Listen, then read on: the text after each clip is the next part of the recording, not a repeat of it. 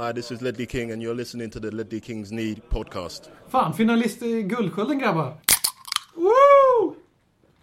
Uh, Beklagligt att se Per dricka den här starkölen framför ögonen på mig efter förra veckans avsnitt. Men eh, det är väl värt en dag som idag. Ja, ja. Du får tänka på vikten nästa vecka Per. Det är inte varje vecka man eh, går som liten amatörpodd och blir Sveriges största. Vi vill tacka alla så jättemycket för era nomineringar. Fem podcaster nominerade. Eftersom vi är en Tottenham-podcast och det är givet, vi kommer komma femma. Men Ja. tack Vi har redan slagit poängrekord dock. Och vi har redan slagit Arsenal och Chelsea. Ja. Kanske säger någonting om hur den här säsongen kommer sluta i övrigt. Ja, och snart ringer väl Livio och säger att vi ska lägga ner podden för att vi... För vi vill marknadsföra oss på hans namn. Ja, ja men eh, tack, tack som fan och Liv out. Dags att hämta hem det ännu en gång. För jo, du vet ju hur det slutar varje gång vinden vänder om. Det spelar väl ingen roll, håller ett finger långt. Alla de minne får, de är ett minne blått Det här är ingen ploj grej som rent spontant blir omtalat på något omslag som Heidi Montage. Eller Spencer Pratt, är nog den endaste svenska MC'n som har en känsla för rap. Så hey! släng upp en hand om du känner vad som sägs. Är nu en podcast coming your way. Så ge mig femman mannen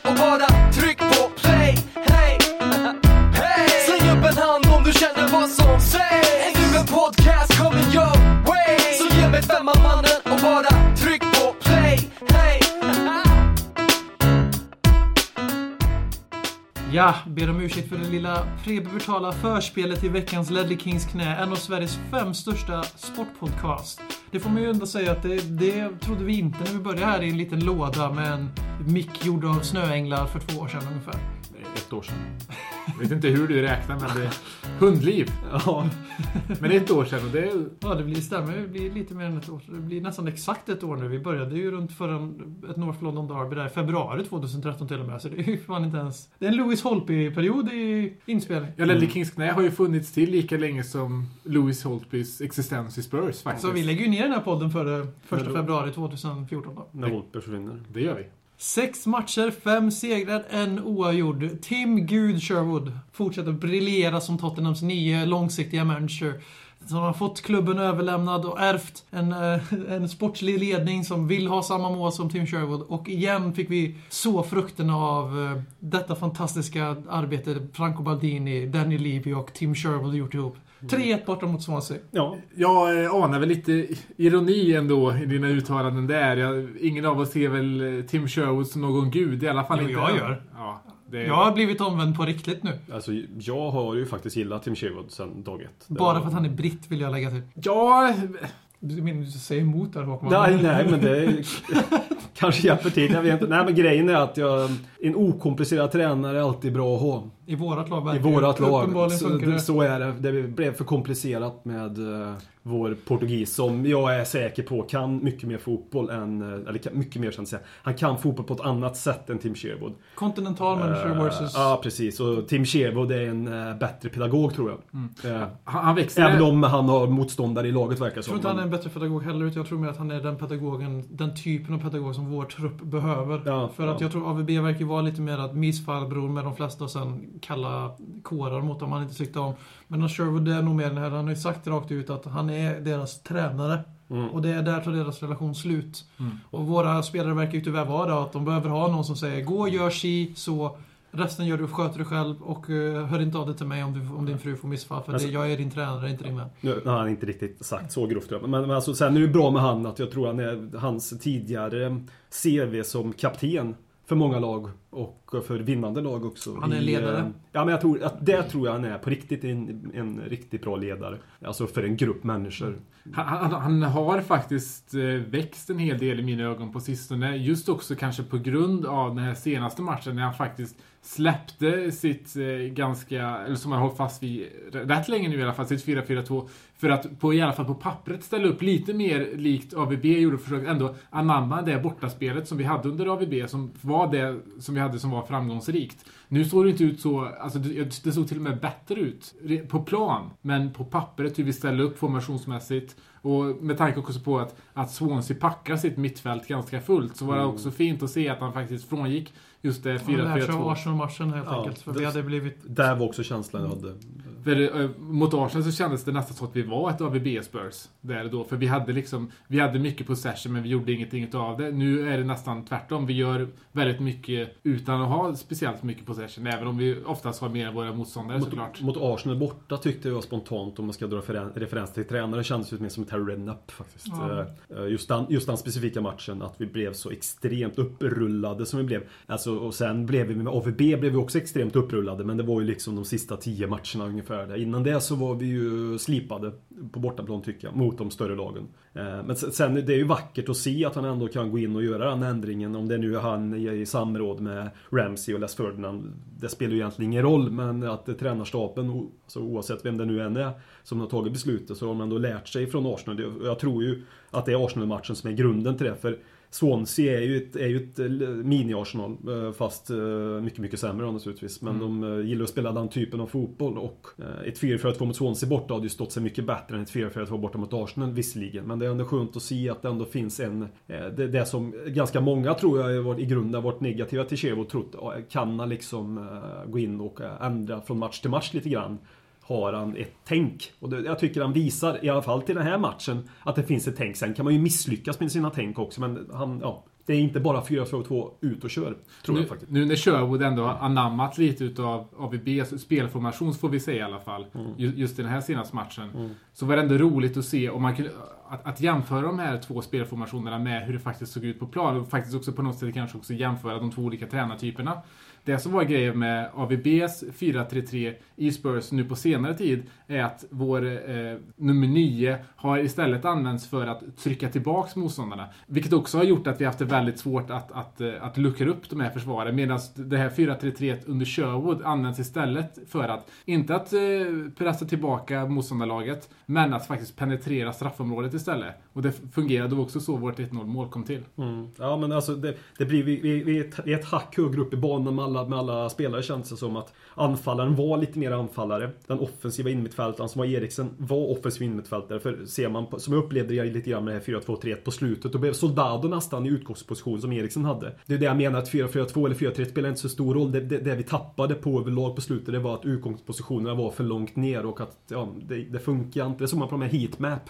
Och det säger ändå kanske någonting med Soldado. Han rörde sig mycket som en offensiv central mittfältare faktiskt. Eh, Den största skillnaden till dagens 4-2-3-1 eller 4-3-3 eller 4-5-1 hur man nu väljer att se det. Eh, jämfört med... Men nu är det ju en match och en match är ingen sommar men... Eh, ja, För- det är ändå skönt att se sådana här små tendenser tycker jag. Det Förr brukade ju alltid vinna possession-procenten. Nu vinner vi istället passningsprocenten. Mm. Och det kan vara en ack så viktig orsak för att det faktiskt ser så bra ut som det gör just nu. Ja, vi, vi, skjuter, vi skjuter väl lika. Vi är det effektivaste laget just nu som, som gör mål på skott. Hörde jag någonstans. Ja, och det är, också, det är också ett resultat av att jag tror att nu sen Sherwood tog över med undantag för eh, WBA hemma så har vi skjutit i snitt runt fyra skott utanför Mm. straffområdet. Under AVB så tror jag vi sköt tre gånger så mycket. Och det har att göra med att vi kommer mer in i boxen. Ja, och, precis. och i grunden att vi då har ett högre utgångsläge än vi hade tidigare. För det, det är det som blir också resultatet av att om du har en nummer 9 som har som arbete att trycka tillbaks deras försvar så blir det också att dina avslut får istället komma utifrån boxen. Ja, ja. Ja, Men nu när vi har istället folk som penetrerar straffområdet så har vi ju liksom, det, då kommer chanserna där inifrån istället och det är där man gör mål. Och sen, sen har vi, kan vara rätt skönt också, undrar hur många skott Andrews Townsend tog utav de här Mm. eh, de första Alla. matcherna. Ja exakt, Ja, men han, det- han spelar inte nu. Precis, det är också någon Eh, förklaring till alltså, att det, han... det tror jag faktiskt är en Ja. delvis, alltså det är ju inte nyckeln Andrews Townsends medverkan eller icke-medverkan men jag tror vi eh, mår bra av han på bänken just nu faktiskt. Sett Bra till. att ha riktiga yttrar som spelar för anfallarnas bästa istället för sitt eget bästa. Jag tror att det, Mm. den tydligaste skillnaden om man tänker 4-2-3-1 som jag anser vi spelade sist. Det var att eh, Chatli och Lennon spelade yttrar och Mm. inte, tredje, äh, inte anfallare, winger forwards som våra yttrar alltid gjorde under AVB. Där de skulle vika in i banan och avsluta. För att eh, nian så att säga, den skulle få eh, högkvalitativa målchanser. Vilket inte kanske är så jätte framgångsrikt med sju nya offensiva spelare nästan allihop också. Liksom, det funkade uppenbarligen inte men mitt största bekymmer med Tim Sherwood innan han blev anställd var att ett, han har absolut ingen erfarenhet faktiskt, när vi väl kommer i en svacka under honom så blir det väldigt intressant att se hur han hanterar den. Sen, än så länge, hur han har hanterat eh, spelarna får man ju faktiskt, jag kan inte, alltså det är ju bara för att vi vinner som att han kommer undan med det här. För att när vi börjar förlora, och det kommer vi göra, han kommer inte gå obesegrad i ligan fram till, till, till maj. Och när vi börjar gå dåligt, när vi får vi, nu har vi haft sjukt mycket skador, men vi har kunnat spela samma startelva hela tiden. Men när Bente Bentaleb inser att han är en talang och en tonåring utanför sin, utanför sin comfort zone så kommer han att börja dala. Det gör alla unga spelare när de slår igenom. De dalar ganska kraftigt när liksom, de fattar vad som, när de inte är inne i sitt stim längre. Då har vi ingen Kapo, då har vi ingen Holtby förmodligen. Som kan gå in och fylla de hålen. Alltså då har vi, sen kommer Sandro de Paulinho tillbaka. Hur ska det här funka? Och än så länge tycker jag, Messi, det enda orostecknet jag ser i Tim Sherwood just nu är hur han har gått in och hanterat truppen. För han har varit väldigt tydlig med att äh, vi har för mycket spelare. Och jag säljer de som jag säljer dem jag tycker inte jag, som inte är med i mina planer. Och han, jag känner inte dem, för jag, så jag litar inte på dem. Vilket för, för mig tappar han väldigt mycket respekt när han sa så. För att hur kan han hävda att han känner inte Capo och Holpi bättre än Bentaleb, men han anser sig känna Loris bättre än sina ungdomsmålvakter och så vidare. Så det var ju världens största lugn, bara som han sa, för att ha någonting att säga. Och jag, blir, jag ser lite oroad när den här stora truppen, det här är truppen, det är min, mitt poäng, min poäng är att det är truppens fel allt det här. För truppen har ju uppenbarligen en väldigt hög åsikt om sig själv, de flesta spelarna här. De verkar inte vara beredda att gå över glas för att spela och så vidare. Och hans hårda yttre mot dem och inre förmodligen. Hur hanterar vi allt detta när det börjar gå neråt? Mm. Men just nu så det, finns det ju väldigt lite att klaga på. Han har ju visat sig vara flexibel med sin taktik. Han har ju inte spelat 4-4-2 någon match. På riktigt, förutom första möjligtvis. Men sen, nu gick han också ut och ändrade i omställningen på, på pappret och spelade med en anfallare. Sen om man använder två anfallare i 4-3-3 eller om man använder en anfallare i 4-3-3. Det är ju, det är ju en petitess. Men i den här matchen så petar han Soldado för att få en kropp till på mitten. Så än så länge klarar han alla test, men det enda orosmålet är vad händer när det här vänder? När, vad gör vi när vi bara har 11 spelare som spelar hela tiden och så har vi 10 spelare som aldrig spelar? Det var ju exakt de grejerna som Harry Redknapp var sämre på. Precis, och det var också det som straffade sig i slutet av säsongerna. Ja, Mm. och det är lite, det, lite dit jag vill komma. Det, vad händer när det händer oss? Vad händer i april när vi torskar fyra matcher idag för vi inte har spelare igång? Alltså vi kommer ihåg när Rednaps största problem var ju att när spelare gick sönder av slitage, eller när de var riktigt, riktigt usla, så kom det in spelare som inte hade spelat eh, A-lagsfotboll på flera månader på riktigt. Och då, liksom, då kan inte de höja, då kan inte de bidra med någonting. Men eh, just nu lever vi för stunden och då kan man bara säga att Tim Sherwood får ju 5 av 5 i ligan då. Sen får man inte glömma bort att vi har faktiskt torskat i två cupmatcher av två och faktiskt inte har någon riktig titelchans förutom Europa League nu. Vi vet ju, vi är ett storlag numera så vi skiter ju i cupen. Ja, uppenbarligen. Nej men det är ju en klockren analys tycker jag också som sitter vid sidan bredvid och lyssnar på det. Att, eh, det kommer ju komma en stund då Benteleb inte kommer vara i den nivån han är nu och då betyder ju inte att jag tycker att han bisitter och att han är på någon världsklassnivå nu. Men jag tycker han gör det bra. VM-man eh, vid Frankrike. Ja, det, Sherwood. ryktet går ju där och då kanske man inte har koll på det franska landslaget. Han kanske kan peta Capo. Ja, det kanske är en agenda där. Ja. Ja, eh, oavsett vilken klubb Capo går till så kommer det bli eh, en fin klubb att följa. Det är ju en annan sak. Men alltså jag, jag hoppas någonstans att när det börjar komma tillbaka spelare, det, det, det är mer ett hopp än en tro, vill jag också säga. Att vi spelar lite mer och då är det framförallt det centrala mittfältet som konkurrensen finns, som jag säger, med Paulinho och Sandro. Att, de, att i mina ögon så, utifrån dagsfärskt utgångsläge så bör de gå före Bentley. Eh, och, Absolut. och det är ju inte för att kritisera honom utan det är ju liksom, det är naturligt helt enkelt att eh, det, det bör vara Vertongen så. rakt in i startelvan. Vertongen rakt in i startelvan, absolut. Att eh, Townsend kanske får spela lite mer när han är med. Kritisera nyss Townsend, men just för att ha lite rotation. Men det är väl en balansgång där också, det här rotationssystemet. Alltså alla stora lag gör ju mycket rotationssystem Mm. som har mycket matcher. Men det är också en balansgång. Jag kanske upplevde att det rote- roterar lite för mycket. Ja, precis, Ja, precis. exakt. Och nu, ja, exakt. Och nu ro- roterar vi lite för lite. Men det beror ju också på att vi har haft så mycket skador nu. Så nu har vi väl roterat så mycket som vi kan egentligen. Men det, det, det är ju den eh, farhågan jag också ser fram emot mars. För annars gjorde vi ju mot Swansea, förut, bortsett från första, jag skulle väl vilja säga att vi var ganska sega i startblocken igen och blev var väl det sämre laget. Inte lika sårbara som vi var mot. Nej. Men sen när vi gör 1-0 så efter det är det ju absolut inget snack. Då, det var, ett mål gör väldigt mycket i fotboll som Ja. man brukar säga och det märktes väldigt tydligt den här gången. För när det bara gör, gör 1-0 så var det verkligen inget snack om saken efter det enligt mig. Nej, nej alltså det, det märks hur eh, jävla usla Swansea var också tycker jag. För, Ja. för de, de kändes... Föll som ett korthus. Ja, nu har vi dagar parallellt i gamla men de kände sådär att de, de, kom, de kom ju till mycket skott. Mm. Men de kom just till det, skott.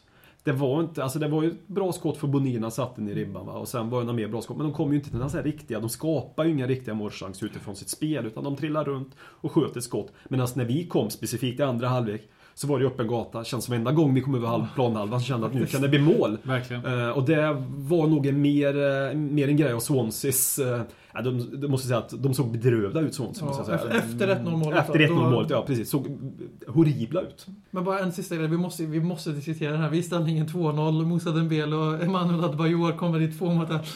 Jag vet inte vad 2 Adebayor gnäller 0 blir för. det till och med. Vad Nej. gnäller han för Adebayor? Men det, det, det, det, det roligaste jag har sett den här säsongen är ju när de zoomar in Adebayors ansikte Ja. efteråt när han skriker No! Och så, Ja, men- och så det var- det var ju- ja, vi bara Moussa!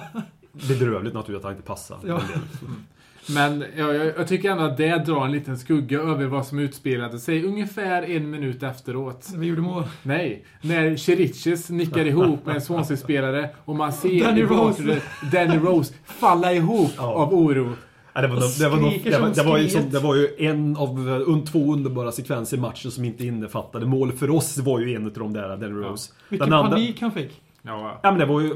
Det såg ju ut som... Eh, båda hade han, dött. ja men han bevittnade något, något hemskt, alltså något fruktansvärt. Men han är väl orolig för eh, Chirichis näsa kanske, alltså man har brutit den. Vad vet jag? Och sen var det ju en bild i matchminut två, nummer tre, som kanske man förstorar upp här naturligtvis, men jag och Per såg och kollade på att och skrattade samtidigt. eh, Oberoende. Och det var ju Dawson som gjorde tummen upp vid, ett, eh, vid tillfälle minut två. Det var liksom sätt han gjorde på ansiktsgrimasen eh, grimasen han gjorde som var... det framstod som att eh, han var väldigt ironisk och det kanske... Vi har ju pratat mycket på att det... Så, ironisk var han. vi har ju pratat på att det saknas ledartyper i Tottenham idag. Men det kanske är att de finns där ute, bara att de, det syns inte för att de är ironiska hela Ja. tiden i sitt utförande. Ja, det, det är bra Danny Rose, det är bra. Fast det, är, det är egentligen en, eh, en, en, en, en ett kapning av, Ja, ja. Hans, av hans agerande. Det, jag vill också säga just om vi ska gå in på spelarkritik eh, att Michael Dawson har blivit bättre sen eh, vi spelat annat typ av försvarsspel. Lägre backlinje. Ja. Lite marginellt lägre, men den är lägre. Han har också blivit marginellt tryggare. bättre. Nej, Ja, nej, jag tycker han har blivit bättre. Jag tycker inte att han är explosionellt bra, men jag, jag tycker han har blivit mer än marginellt bättre. Jag, jag, jag känner igen honom på ett annat sätt nu än jag har gjort eh, Jag tycker jag under, upplever, under, också, under upplever hösten. också att han är mer bekväm nu. Alltså, Ja. Sen tycker jag att han var under AVB i, i våras och i början den här säsongen så var han som resten som resten av laget helt okej. framförallt Ja. Mm. defensivt. Men det var ju när vi började fallera så var det ju ofta han som, man, som fick bära ansikte för våran fallerande defensiv. Och det ska han göra då också, Ja, för som han är ledaren där bak. Men jag börjar också se att han, han känns tryggare på plan och då blir vi tryggare trots våra ytterbackar. Han är ju en Jonas Olsson. Det, det är han absolut. Men det som var anledningen till att jag tror att Dawson såg så säker ut, eller ja, säker ska man aldrig säga om Dawson egentligen, Nej. men att han såg något bättre ut nu var ju också att Bentaleb hade en väl, alltså han var väldigt mycket sittande Ja, mittfältare. var- väldigt mycket DM Mm. över honom. Det var nästan också, det såg nästan ut som att vi hade två nummer 10 Mm. när han låg så långt ner. För det var, han har ju tidigare haft den rollen som, som nummer 10, eller i alla fall i, i, när han har spelat U21. Och det är också lite därför som jag kanske tycker att han, han förtjänar en utlåning. För han ska ändå spela i någon slags spelfördelande roll och då behöver han faktiskt Men det kommer bli senior, seniorerfarenhet. Jag, jag har klagat rätt mycket på Bent, eller, eller klagat har jag inte gjort, men jag har kanske sagt att han, att han är lite väl mycket sidledsstanne. Jag skulle snarare vilja värdera om det och säga att han faktiskt är bättre på att värdera vart passningarna ska gå. För jag menar, han är en extremt viktig spelare att ha i den DM-positionen då, när vi inte är ett lag som har eh, 75% av bollinnehavet, att faktiskt göra någonting av bollinnehavet när vi de facto har det. För han, han är faktiskt en av de spelarna som håller upp procenten åt oss. Men när han slår bollen framåt så gör han det med fog. Han hade väl två ganska fina djupledsbollar som gick igenom. Mm. Ja, en till. Lennon tror jag Ja. också. Men det, det, Och eh, annars tycker jag att han fortfarande spelar väldigt safe. Och det, för, det förstår jag. Han ska spela safe. Han, det värsta som finns är väl små juniorspelare som får sån hybris så de spelar för, för sin eget bästa. Han spelar ju verkligen för lagets bästa. Mm. Tycker fortfarande att han eh, är väldigt överhypad, men det, det hör till när de kommer igenom så här. Och, men som sagt, han är väldigt duktig på att värdera när han ska slå bollen framåt. Sen tycker jag väl att han är fortfarande lite feg. Men när han väl slår bollen framåt så gör han det till en rätt adress. Han slår inga chansbollar och det är väl därför han går före Lewis Holpe, För det är väl därför, den, därför Sherwood inte tycker om Holpe. om man ska läsa ryktena. För att han chansar för mycket. En som definitivt inte är feg är ju Vlad Cerice som vid ställningen 2-0 går upp och tar rollen som centertank. Och vi, vi, sta- vi, vi snackade tidigare om att, eh, eller nämnde precis här att, att Bentaleb, han förvaltar passer. Jag är väldigt förvånad över att hur lagkamraterna faktiskt eh, ger honom ansvaret med bollen och inte alls är rädda för att passa honom. Med Cedicic är det verkligen tvärtom. Han går upp där i andra halvlek när vi har 2-0, skriker på bollen hela tiden i sin lilla nummer 10-roll där. inte en jävel passar honom. Nej. Underbart att se. Ja, ja men bara Bentleb här också. Det, det som jag tror han gör bättre kanske än vi, när vi andra spelar får spela den positionen under hösten. Det, det, även om i grunden Paulinho är en bättre fotbollsspelare så är han inte en bättre defensiv innermittfältare kanske än eh, Bentley. Är. Eh, så det är, liksom, det är ju så jävla viktigt i ett lag. Eh, nu finns det ju jättemånga bättre defensiva mittfältare än Bentley. men att alltså, hitta rätt positioner till rätt spelare. Då kan helheten funka bättre. Även om det sitter fyra bättre spelare i grunden på bänken. Men som kanske inte har något bättre just på den positionen. Det är väl det det handlar om. Man får se nu när Sandro kommer tillbaks och Paulinho. De alla, hela, nästan alla i truppen sägs ju vara tillbaks mot City, men det blir mer snack om i nästa avsnitt. Vi vinner ju spela in en gång till före Manchester City och Tottenham gör upp. 6-5 slutar den matchen också.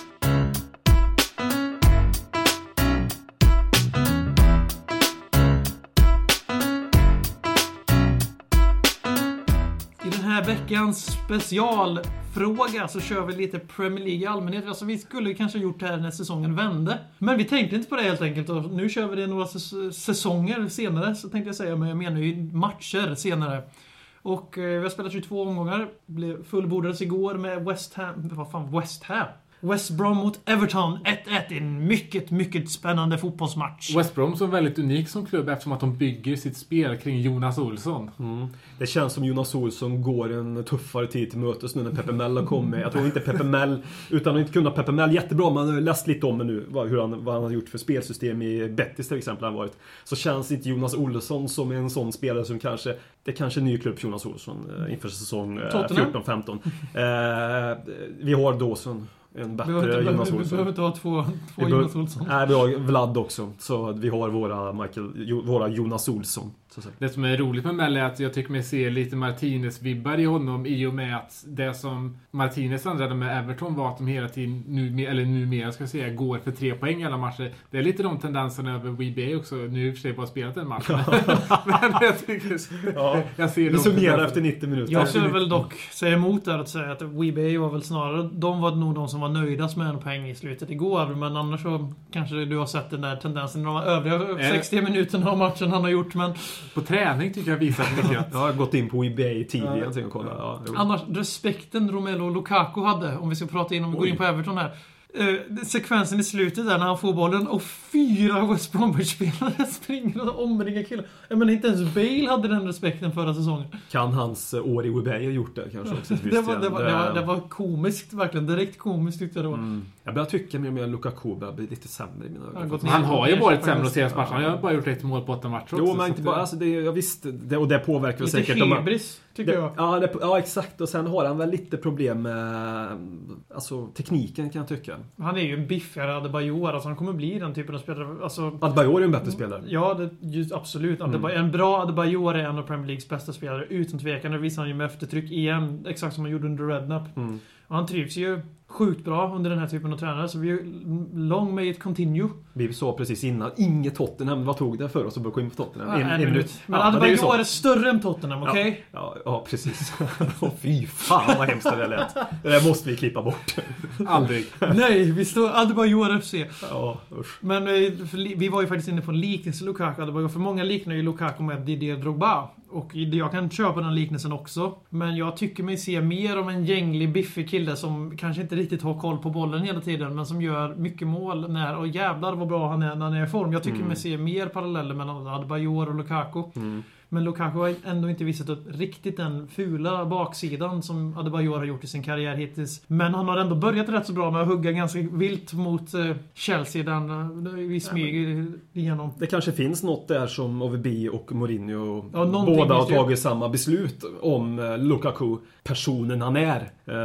Och att man tar ett sånt beslut om en sån spelare som har såna kvaliteter, för det, det, det utgår jag från att de Ja. också ser. Och ändå det vägen. Det, det visar ju ändå någonting eh, mer förut, alltså vid sidan av planen. Det kan ju inte vara någon rök utan eld. Nej, men det, det, är inte, det är inte så svårt att se att det skulle vara något sånt heller. För jag menar, det här är ändå en kille som... Jag menar, all respekt till honom, men den där, han har varit dominant i alla åldersgrupper han har varit i Ja. och kommer till Ja. världens tuffaste liga som 18-åring eller vad det är och liksom nästan dominera den då med. Ja, det, det, det, det måste ju ha, få vissa konsekvenser på ens person. Men annars kan vi ju, och det håller jag med allt du säger där, men vi kan ju annars vara väldigt överens om att han är fortfarande en av säsongens positiva överraskningar. För visst, han var en större överraskning i WBA i fjol, men nu gick han ändå upp ett klädsnummer kan man väl säga. Och han har ju varit tillsammans med de vanliga suspects i Everton, Coleman och Baines.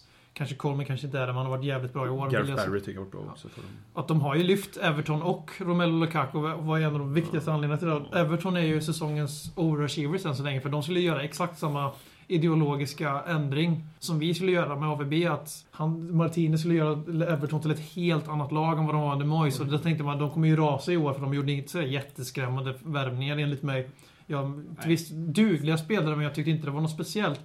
Men eh, nu sitter vi där och ligger precis gått om Everton Tottenham då, äntligen. Så har det Ja, gjort. det tog sin lilla tid. Och det tog, det var precis Jag, jag är lite oroad över Everton, eller oroad ska jag inte säga som är Tottenham-supporter, men de har ändå värvat in, alltså deras, deras vitala spelare är ju ändå inlånade spelare. Kolla på nu så är också Lassina Traoré på väg in på lån. Då har de deras två anfallare i Lukaku och Traoré. Det är inlånade spelare. Det är, jag ställer mig frågor till hur de kommer klara eventuellt nästa säsong faktiskt. Det finns ju alltid en risk. De kommer ju inte kunna behålla Lukaku om de inte Det går hoppas till vi. Champions League. Eh, Men sen har de ju också köpt Aiden McGrady här från uh, Ceska, Moskva. Men det är ju ingen, det är Eh, ingen, det är ingen Galactico-värvning. Nej, men ändå. Det är en, bra, var det, det är, väl- det är en jävligt bra okej för Everton-värvning. Alltså utifrån vad Everton ligger i uh, näringskedjan så... Och eftersom de utlovar harmoni och Ja. trygghet och de ger alla sina spelare chans. Det är många av deras värvningar som det tagit en stund. Baines var ju flera år för att folk började snacka om honom i det här, i det här vi gör nu. Jag nu tror är han man- en av världens bästa vänsterbackar enligt de flesta. jag, tror man, jag tror man mår bra i Everton som spelare. Jag tror det är en, en eh, harmonisk och bra klubb Precis, att och vara då i. kommer den här Begidi växa.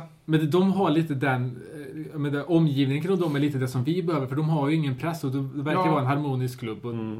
Jag tror att vi, alltså, vi Tottenham, under de omständigheterna hade presterat mycket bättre fotboll än vi de facto gör. Tack Ja, för att du det säger bra. så, för jag tänkte säga så. Det hade varit jävligt skönt att byta roll helt och hållet med Everton. Och ha, alltså om de fick ta våran pressbild och våran interna splittring och så fick vi ta deras vid sidan av fotbollen, eller planen. Mm. Och så hade vi ändå varit Tottenham och de Everton, men- men de kunde få ta de här giftiga storklubbshetsen som många av våra väldigt konstigt bortskämda fans har lagt till sig med. Så det, det, ibland sitter man och bara, fan, det verkar vara väldigt mysigt att vara en del av Everton. Ja, men det är väldigt mycket mys över Everton just nu. När vi har magont så, mår de, så njuter de att fan, vi kan komma fyra. Fan vad kul det skulle vara medan vi, tänk om vi inte blir fyra. Så frågar vi en Everton-supporter sen, vad fan pratar ni om? Ja. Det är- Jag det känner är faktiskt en Everton-supporter och han... Ehm, Han säger ja, inte så. Han säger inte så. Nej, nej, men så är det säkert. Men, men vad tror vi om toppen i Premier League om man ska fortsätta och diskutera den sidan? Tottenham vinner ligan. Mm. 19 raka segrar kommer det bli nu. Och har vi så många matcher kvar? Ja, med Europa League Annars spelar vi lämnar 19 matcher så är det fixat ändå. Vi lämnar VL, VO när vi har vunnit så vi blir 19 matcher i rad med Ja. Europa League. Enda, klubb, enda matchen vi lämnar VO till är West Ham för de vinner ju ändå mot oss. Så, det, så förlorar vi med 3-0 där i alla fall. Så, det, så- så, är det ju. Det vet vi i alla fall. Det, är- det är ju noll poäng. West Ham borta. Men eh, vilka vinner den jävla skiten? City. Ja. Ja, City. Vilket Ja. jävla monster de är nu när de börjar vinna på bortaplan också. Alltså det är helt, de gör ju vad fan de vill med vilket lag som helst. Mm. Visst, de släpper in mycket mål, men det är ju enbart för att de inte behöver hålla nollan. Nej, alltså det, det är ett fantastiskt offensivt lag. Alltså det, det är inte ett lika fantastiskt defensivt lag, men som du sa, det går så fort. Det, de Alltså, jag, jag, de, de vet ju exakt vad de ska göra hela tiden. Och tidigare, jag tror också City och tidigare säsonger av City har jag verkligen önskat dem all olycka.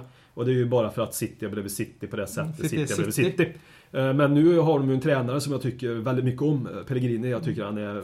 Jag älskar sympatisk nästan människa. faktiskt. Eh, Ja, Väldigt sympatisk människa. Ja, bara han skulle kunna börja röka där också vid sidlinjen skulle han vara ytterligare lite bättre. Alltså man har den auran. Nej men City tar väl hem detta. Sen är det väl City, Chelsea, Arsenal som är 1, 2, 3. Ja, i- alltså, det är City, Chelsea, Arsenal i den ordningen skulle jag vilja säga. För Ja. Chelsea har det här mästerliga i sig tyvärr. Och nu har de ju också Mourinho. Och de har... De hakar på utan att vara bra och det är oftast ett väldigt bra tecken. Och det är alla klubbar förutom Tottenham så gäller ju den devisen att om man är bra utan att vara bra, om man tar poäng utan att vara bra så är man en mästerklubb och kan göra stora grejer. Men det gäller ju inte i Spurs då, för då, då måste vi spela, vi måste spela champagnefotboll för att våra poäng ska räknas. Har jag fått förklara för mig den här säsongen. men, det, men- men det går ju fort nu också som matchen mot United. När De körde över United. Ja, men de, ja jag. det gör ju alla. Men alltså det, det går ju fort när de får bollen. Det, de har nog i samma grunden som vi ville spela fotboll fast de har det där tempot, spelet också sätt. att Han vill ju aldrig föra en match. Det är ju en eh, Vi har ju omställningstränare. William, Hazard tillsammans. Oskar. Det går fort liksom. Ja, det går väldigt fort. Och Hazard, Pers eh, Gullegris. Gullegris har ju varit... Eh, han har ju varit faktiskt fantastiskt bra. Eh, senaste två månaderna tycker Och jag. att jag räknar bort Arsenal är ett, bevismaterial ett, de har fortfarande en tunn trupp förutom på mittfältet. De verkar inte värva så mycket. Och förutom de- i anfallet där Och de har också. eh, både Giroud och Bentner. Det är ju... Sen, sen vill jag säga att jag har sagt det här att de, de kommer få skador, bla, bla, bla, men än så länge så tycker jag att de har haft tur med oturen i skador. De har haft mycket skador, men de har varit just på mittfältet. Så Mm. de, de skulle Giroud bli borta i två månader, vi säger att han går sönder 2 februari säsongen ut, då står de där sen. Men de, har ju, de har ju satt backlinjen nu också på den här säsongen.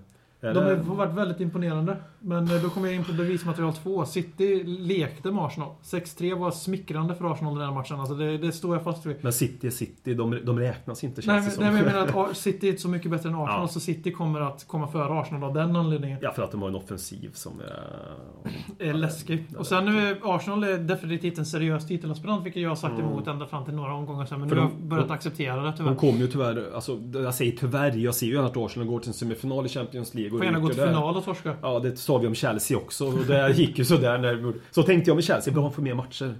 Så de kommer ju aldrig vinna finalen ändå. Ja, Men ja. eh, det, så, så Arsenal får gärna gå till final om de förlorar finalen. Ja. Så- Arsenal-podden! Arsenal-podden ja, fuck Arsenal! Men en hedersam andra plats i Champions League, det passar väl dem. De tycker ju om att fira tab- tabellplaceringar så Kommer säga. de, kommer de fira en tredjeplatsen ännu mer än fjärdeplatsen? Ja, det blir som stora Champions League-brons, eller vad det kallas i Ja. Allsvenskan. Lilla silver, stora silver. Lilla silvret är tredjeplatsen. Så, då får de lilla silver i... Mm. Och stora guld i Champions League-bucklan då, som det heter när man blir fyra i Arsenals nya värld. Tar vi fjärdeplatsen eller är Liverpool? United så tycker jag ändå av de tre, fyra lag som är under den här topptrion så Manchester United har största sparkapitalet och det är för att de har både Rooney och van Persie på är Manchester skadelistan just fucking nu. United också. Det är Precis. tyvärr, tyvärr, det hade...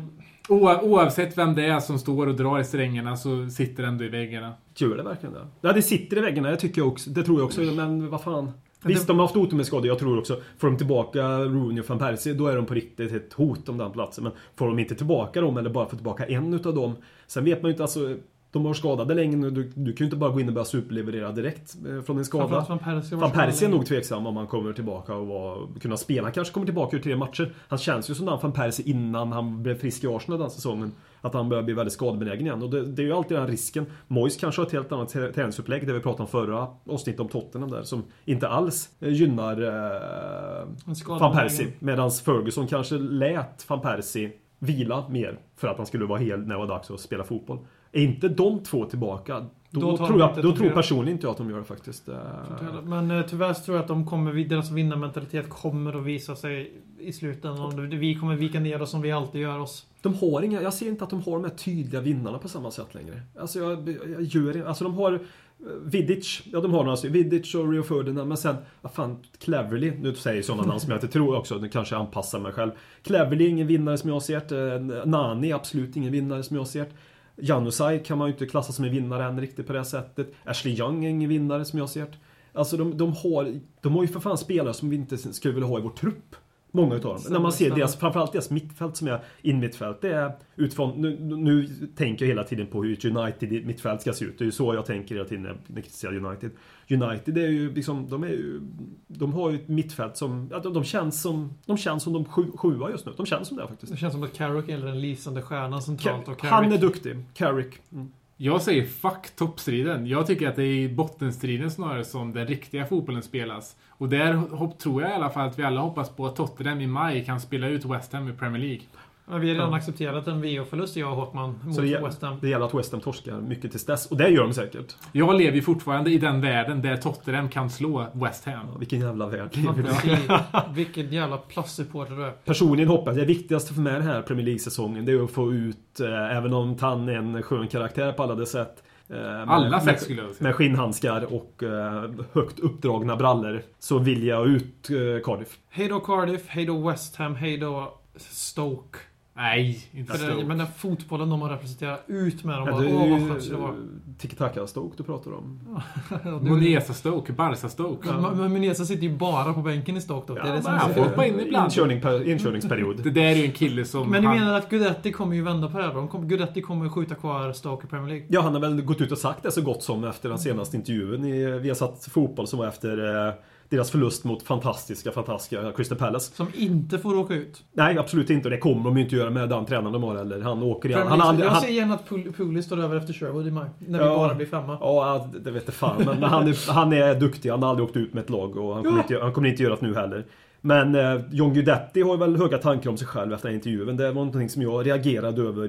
Blev Äckligt provocerad när jag hörde hur han eh, pratade om att han, hade jag fått 10 minuter till så hade jag definitivt gjort mål som han sa. Det var inget snack om det. Det var inte eventuellt definitivt Vissa skulle säga att det är bra att man tror på sig själv som striker.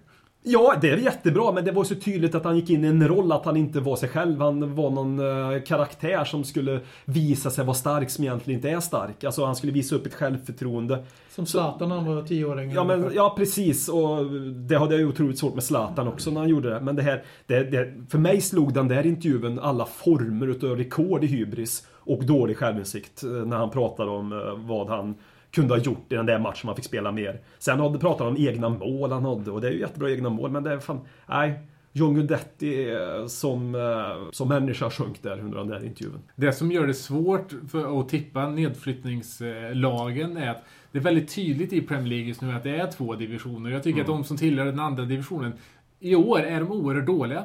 Jag menar, kolla bara Swansea, men det är ett, ett lag som ligger i spillror på något sätt. Sju matcher sedan de vann ligacupen. Ja, och ändå är de inte nedflyttningskandidater. Aston Villa. Aston Villa. Även dålig förra Riktigt, året. riktigt bra mot, mot Liverpool då. Otroligt bra Blev mot Liverpool. rånade mot två, Alltså, rånade på, på två poäng. Så bra har jag inte sett Aston Villa på. Jag vet inte när jag såg dem så bra Nej, jag blev faktiskt... Jag, jag, jag satt och tänkte där, så, det här var ju det Aston Villa som höll, höll på att bli en riktig Champions League-aspirant. Ja, vi, För fyra, fem år sedan. När vi precis det var vi Aston. Villa. Ja. Ja, och sam, samtidigt ligger ju även Fulham i spillror och man vet ju inte om de Och vilket jävla skämt lyckas de bygga ihop det där. Vilket skämt de är nu, Fulham. Fy fan vad. Det var länge sedan jag såg ett så dåligt Premier League-lag. Jag, jag tror att Fulhams bästa nyförvärv är att Brende Hangeland har kommit tillbaka nu. Mm. Det kan vara kanske det som Ja, de sparkar gör... Joel så hoppas de åker ut. Ja, ja, Har jag ja. fyra lag jag vill ska åka ut nu? Ja, ja, Fulham kan mycket väl åka ut. Det ser jag inte som någon överraskning. För de kan ju inte sparka igen. Eller kan man sparka? Det är klart man kan sparka. Men det är, det är svårare att sparka två gånger under säsong. De har gjort sin eh, De har chansning gjort sin chansning, ja. Och eh, den chansningen har än så länge inte funkat. Jag är så allergisk mot interna lösningar. Alltså, nu gjorde vi också i Tottenham en intern lösning, men då var det åtminstone någon som inte direkt hade ett jobb inom A-truppen. Sen hade han varit där fyra år också. Jo, men, jo, men precis, precis. Men alltså, i Fulhams fall så var det väl, han var väl Joels assistent. I som- två veckor han Ja, det, ja, han har varit Men han, han, han, ju, okej. han togs ju in för att ta över Ja, också. men då, Det men då, då, då, Han har erkänner- sagt då att det erkänner inte var jag- det. Då erkänner jag mig besegrad på den, för jag trodde att han hade varit där hela säsongen. Det var faktiskt, då, är det, då är det inte riktigt lika illa. Då är det mer att de underminerar honom och sen så sparkar de Joel. Ja, annars i, i princip är jag annars allergisk, allergisk mot att man sparkar huvudtränaren då till an- assisterande var kvar. Mm. Vilket är alltså, de ska dö tillsammans, de ska falla på svärd tillsammans. Men Finns det något lag där nere som imponerar på er då, om man säger Det beror på Palace. vad du men- det beror på vad du menar med där nere. Jag menar, Ja, men om, vi, om vi tar från plats nummer 10 då. Som är de som egentligen Sunderland kämpar. när de är bra. Ja, du har Aston Villa ända ner till eh, de som ligger sist med Cardiff nu. Eh, Hall ligger ju 11, så att Mm. där skulle väl ta dem. Det är, ett lag, det är nog det lag som imponerat mest på mig. Jag var inne på, på, på, på Everton och hur de har kapitaliserats på Moyes inkrementella utveckling utav Everton. Men Hall, det är säsongens utropstecken enligt mig. Mm. Ja, jag, jag trodde personligen på att Hall var De den bästa förstärkt nykomlingen. bra, förstärkt Ja. bra i januari också. Oerhört klok tränare som har varit den här sitsen många gånger förut. Just den regionen av Premier League med Wigan. Han har varit där med Birmingham och han har varit där med, jag tror jag, någon mer klubb.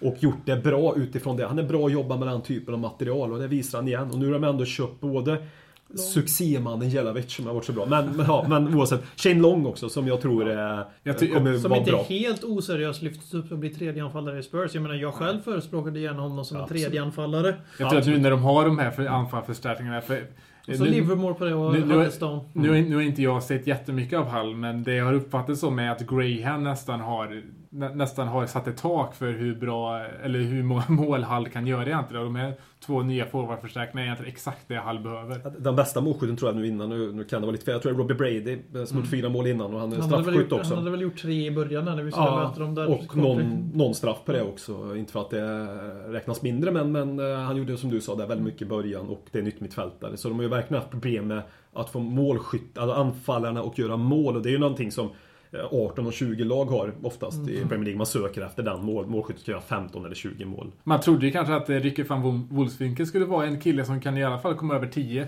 Det liksom symboliserar eh, Premier League i år, för det var många eh, klubbar som i och med de här nya TV-avtalen ver- verkligen, verkligen kunde investera i nya och väldigt intressanta spelartrupper. Norwich är en sån, Southampton, Sunderland också. Men det är liksom inte... Southampton öppnar jävligt bra, men nu är, de, är väl- ja. nu är de i ett krislag nästan till. Ja, det, det, Alltså det, det- det, delar, det, delar vi våra- ås, det delar vi åsikt. Det tycker inte jag att de är. Men våra krav på dem, eftersom vi har sett dem så länge, de har varit med och slåss med, med oss om topp 5, får vi väl säga, topp 4, topp 5, topp 6. Så jag har haft en högre nivå. Sen är Dejan Lovren till exempel, sa ju i somras att han ville gå, vi, vi tror vi kan gå till Champions League. Då har jag bedömt dem efter det. Och där är de ju inte nu och de är i en krisklubb och man bedömer dem efter det för de har ju rasat ordentligt. Du, lä- du lägger, stor, lägger stor vikt i vad Precis, Dejan säger. styrelse mot, st- styrelsen avgår och så vidare, bla bla bla. Inte styrelsen avgår inte, Ordföranden. men ordföranden avgick. Och eh, de är väl lite i spillror på det sättet, men alltså om man tänker vad de är på riktigt. En topp 10-klubb i Premier League. Det är jättefint för Southampton i några år till, ska det borde vara till i alla fall. Och eh, de spelar fin fotboll, de tar fortfarande fram mycket e- egna produkter. Så en riktig krisklubb är de inte, men de har själv lagt ribban så här högt. Så då får de behandlas, då får de lite mediaskit nu. Den, den klubben utav de här som på nedre halvan som jag kan minnas har gjort mest investeringar, det är ju Norwich som verkligen tog vara på det här TV-avtalet. Ja, det verkligen inte funkar. Gary Hoopers från Celtic som var succéman i Celtic och skotska ligan var det ännu en annan sak. Man gick ju även bra i Champions League Ja. eh, förra året. Han har gjort det rätt bra. Han var ju skadad till större delen av början så han har gjort lite mål för ett lag som Norwich som gjort otroligt få mål eh, utifrån eh, de- anfallarna. Johan Elmander har inte gjort något mål än så länge. Det är kanske ingenting som vi är överraskade här. Han är ju ingen målskytt. Nej. Han är mycket Johan Elmander men ingen målskytt. Han är en filmare också. Leroy för, och så Martin Olsson och von. De har ju värvat på ganska bra där, Nor- Norwich. Ja men det känns som de värvade rätt också och den här holländska innermittfältaren eh, Fey pa- tror jag är klippt och skuren för en eh, Premier League innermittfältsroll. Han med hans fysik och sätt han spelar fotboll på. Så de kände som de hade värvat och det, det är ju det också nu har Norwich, eh, Chris, Chris har varit under, eh, under pressen och får sparken väldigt mycket. För det, när man investerar så mycket pengar då blir ju kraven på Norwich ett annat sätt. Eh, Inte för att de ska nå någon Europacupplats men Det känner vi igen. Ja, jag tänkte just det. Det är ju en koppling till oss också. Utifrån, de har väl investerat i sätt, de har väl investerat en miljard utifrån deras pengar så att säga. Hela Premier League är fyllt av Tottenham-lag. Ja, det finns väldigt mycket Tottenham-spelare tycker jag alla lag nu för tiden. Mm. Väldigt mycket. Vackert att följa Det är för att vi, det går, det är för vi gör av med så mycket spelare. Var det, så. Alltså det är ju vissa lag som Fulham, det känns ju som, jaha, är det, det är som att se Tottenham 2004-2005 någonting ibland när man sitter och tittar på Fulham. Och eh, ja, det går ju som det går för Fulham också. Så. Talkman show, Talkman show, Talkman, Talkman, Talkman show.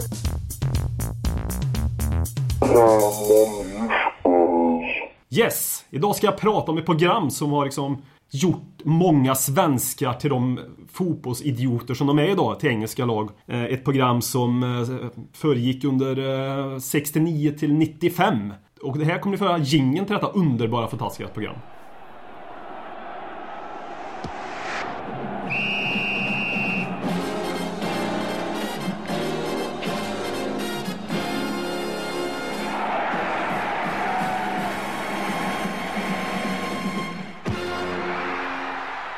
Just detta härliga program som ni fick höra, som är såklart Tips Extra.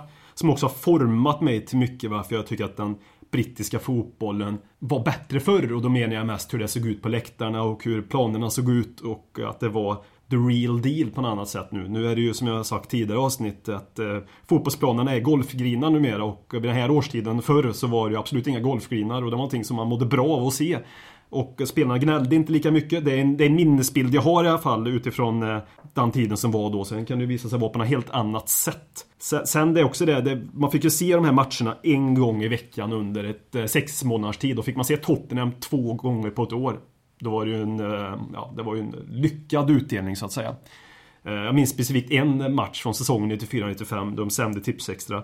Vi mötte Newcastle på hemmaplan och vi vann matchen med 4-2. Efter att Klinsmann och Sheringham gjorde mål bland annat. En underbar match som, eh, ja, måste varit årets match den säsong känns som. Så min sak är, försök att gå in och kolla så mycket ni kan, ni som inte har sett detta underbara program. Det finns lite jinglar och lite småklipp ute på uh, YouTube och kanske på andra ställen som jag också missar. Sök på Tipsextra, läs på om Tipsextra. Så förstår ni att då, dåtidens program är mycket bättre än nutidens program. Tack! Talkman show, Talkman show, Talkman, Talkman, Talkman show.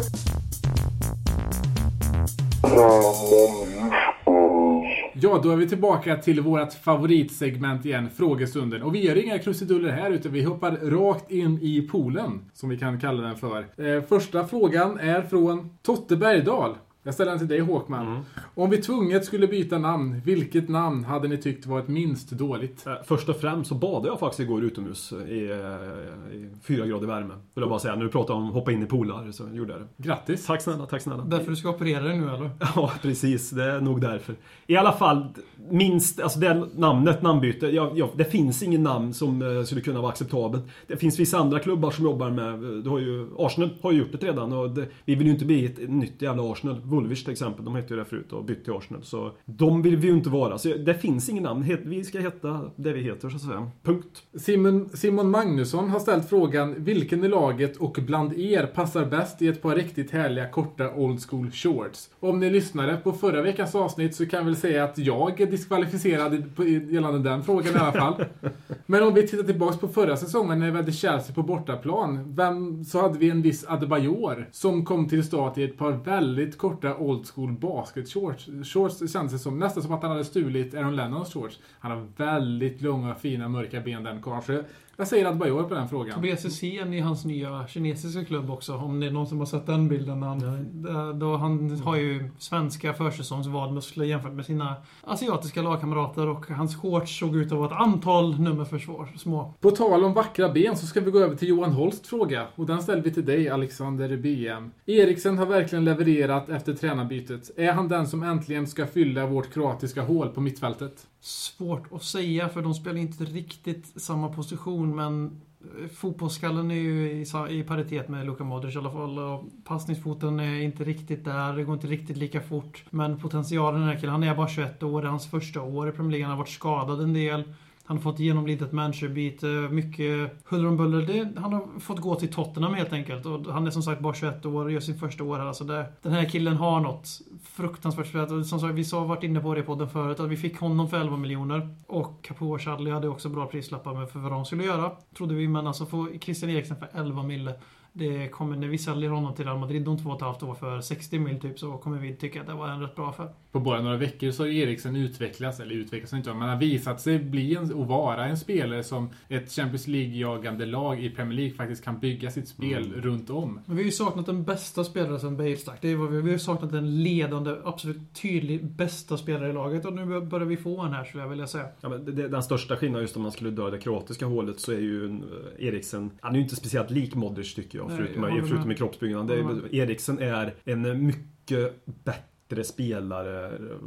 Mycket bättre att ta i, men han har ju redan gjort mer mål än vad Modric gjort under alla åren. känns som Italien. Ja, precis. efter. Poängspelare. Tack så mycket. Eh, Medan Modric var en, alltså, och är en Han är växellådan. Modric. Alltså utan Ja. Modric och framförallt i Tottenham så var ju Modric den som höll ihop hela laget. Det var ju han, allting, allting gick genom... Hade han hade kört med hockeyassist i fotboll så hade ju Modric varit hur många som helst. Ja, Men som jag håller med, de är inte riktigt samma. Det, vi snackar, Eriksen är mer vanlig tia-ish och Men- Modric är en typisk sopkvast, fast ändå inte. Nej. Tvåvägsmittfältare. Men ändå kan jag förstå den kopplingen också lite för alltså när Modric började leverera i Tottenham Mm. så fick, fick han den positionen som Eriksen har fått de senaste, inte senaste fyra matcherna, de senaste fyra matcherna innan Swansea här.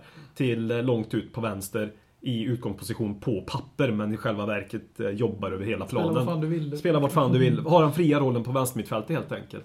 Lite som Thomas Brolin hade den fria rollen på högermittfältet i VM 94. Men, och det funkar ju också bra. Så, äh, men jag, jag, jag tror äh, att jag har väldigt höga förväntningar på Eriksen. Och äh, han har någonting på riktigt, Christian Eriksen. Ja, Det är, han är på riktigt. det är han och Lamela som kommer vara våra Bale och Modric i, på sitt egna lilla sätt. Så De som kommer vara Mm. våra två stars om två år om jag får drömma lite. Vi har en fråga från Ari Niemi som skriver att det skulle vara kul om vi kunde ha med någon i podden som är i ett förhållande med någon här i podden som kunde berätta eh, hur det är att vara med en supporter och kanske främst också en Tottenham-supporter. Eh, Vi har med oss Marie Wennerström. Du är flickvän till en av poddens medlemmar, Alexander Berg Mattsson. Ja! Hur är Hej det och välkommen egentligen? till min podd, min käresta. Tack så mycket. Det är nästan som att det är en tredje person i förhållandet. Och jag är den tredje personen. Men det, det första presenten jag fick av Alex det var en stor teddybjörn med en Tottenham-tröja på. Och så indoktrineras tidigt. Det ska de. Mm. Så, så, men det är, han är en ganska lugn supporter. Fast jag vet bara inte om han kanske visar allting för mig.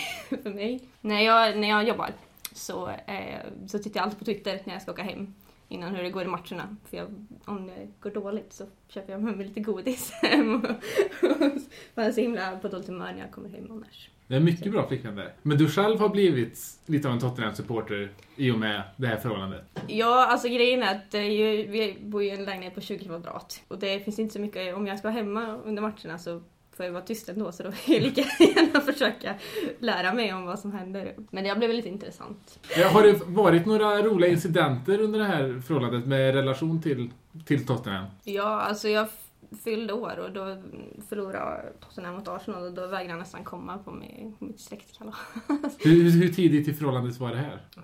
Det måste ju ha varit ett halvår. Nej, jo. Var det första gången du skulle träffa svärföräldrarna? Nej, det var det inte. Men det var första gången jag skulle på en offentlig Släkt, släktträff, träffa släkten. så att säga. Ert, ert första officiella framträdanden? Ja, ett av dem i alla fall. Och Jag kommer dit. Och du vägrade gå dit för att vi hade förlorat mot Arsenal? Det, ja, det är fint. Hade Marie, eller har kanske jag säga, Marie några snoriga Arsenal-släktingar? Ja, hennes lillebror är sån där låtsas Arsenal-supporter som hejar på Arsenal för att... För att hans kompis gör det typ. Men det brukar vara den anledningen till varför Arsenal-supportrar har just Arsenal som sitt lag. Och det är så här, en kul grej. Vi, han, när vi ska åka utomlands kollar han också på resor efter lag, eller landets fotbollsbestånd. Om det är några trevliga lag att titta fotboll på. Hur är han som pojkvän när Tottenham har förlorat kontra när de har vunnit? Alltså det är jävligt bittert när de förlorar. Det är, han sitter nästan helt apatisk och bara. Men det är som jag säger, man Apatisk. får liksom, jag har lärt mig av mina misstag, ingenting efter matcher för att det funkar inte. Det blir svårare om man bor på 20 kvadrat tillsammans också. Ja, men sen så annars så är livet leker när det går bra för Tottenham. Då är det så här, då kan vi göra det och ska vi göra det här. Vilket inte är så ofta då, ord. Du får gå till en eh, Chelsea-supporter istället. Då, då kan du få regelbunden lycka. Ja. Men så här, ja, hur har det påverkat? Vi har, alltså vår lägenhet, vi har en eh, Spurs-flagga Ja. som rullgardin. Det är det första man ser när man vaknar på morgonen och det Det sista. sista man ser när man går och lägger sig. Det är så det ska vara. Har ni fått förhandla mycket om inredningen i lägenheten? Till den nya har vi gjort det, för det är ju Alex lägenhet som vi bor i nu. Men den nya blir ju våran båda. Så då har, vi för, då har jag lyckats. Förhandla my ass. Det här, det här är vår överenskommelse. Jag får ha tre Tottenham-tröjor uppe i sovrummet efter många, många timmars kamp och hon får inreda hela resterande delen av våra 70 kvadrat. Men det är så här, alltså ibland när vi ska gå ut så får man liksom rycka matchtröjorna ifrån honom för bara nej, vi ska på restaurang, du kan inte gå i en fotbollströja på restaurang. Så då har ni livet i en uh, Ledley Kings knäwag. Och med de orden så avrundar vi den här veckans avsnitt av Ledley Kings knä. Avsnitt 23, Louis Holtby-avsnittet. En passande eloge till en tysk som inte kommer att vara kvar nästa gång vi spelar in. Och en vädjan från oss och hoppas att han är kvar. Ja. Genom att säga Han fick, han fick ju väldigt stort stöd av bortapubliken i, borta Vilket, i, vilket borta i han även Wales. tackade för. Och Han det- klappade sig för eh, eh, klubbmärket och skrev en liten hälsning på sin Facebook-sida. Det upp- uppskattar vi fans i alla fall. Tyvärr så tror jag inte Sherwood vinns över på det sättet. Det, han är nog svår att vinna över. Eh, kom ihåg att vi är nominerade till eh, Guldskölden och eh, vill ni lägga en liten röst på oss om ni tycker att, ni, att vi är bra så kan ni gå in på Svenska fans eh, hemsida och rösta där. Vi kommer länka via vår Twitter, egna Kings knä. Och vår, eh, vår Facebook som också är Ledley Kings knä. Mm. Det är nästan lite David mot Goliat. Det är Lake Placid 9080 så här, som Håkman vet mer om än mig. Eftersom du var ju åtminstone ett spädbarn då. Jag var du ett år, jag var ett år då. Eh, tyvärr ser jag ju oss som USA i detta läget. Det är ju ingenting jag är bekväm med. Men nu är vi ju faktiskt USA. Just i den OS-finalen ishockey, USA-Sovjet. Det finns Miracle on Ice heter filmen för alla som inte hänger med där. Och vi, alltså allting förutom en femteplats är ju mirakel. Och vi avslutar väl den här podcasten med samma lilla sägning som den amerikanske kommentatorn avslutade finalen 1980 mellan USA och Sovjet. Do you believe in miracles? Dags att hämta hem det ännu en gång. För jo, du vet ju hur det slutar varje gång vinden vänder om. Det spelar väl ingen roll, håller du finger långt. Alla de minne får, de är ett minne blått. Det här är ingen plågrej som rent spontant blir omtalat på något omslag som Heidi Montage Eller Spencer Pratt. Är nog den endaste svenska MC'n som har en känsla för rap Så hey! släng upp en hand om du känner vad som sägs. Ännu en podcast coming your way. Så ge mig femman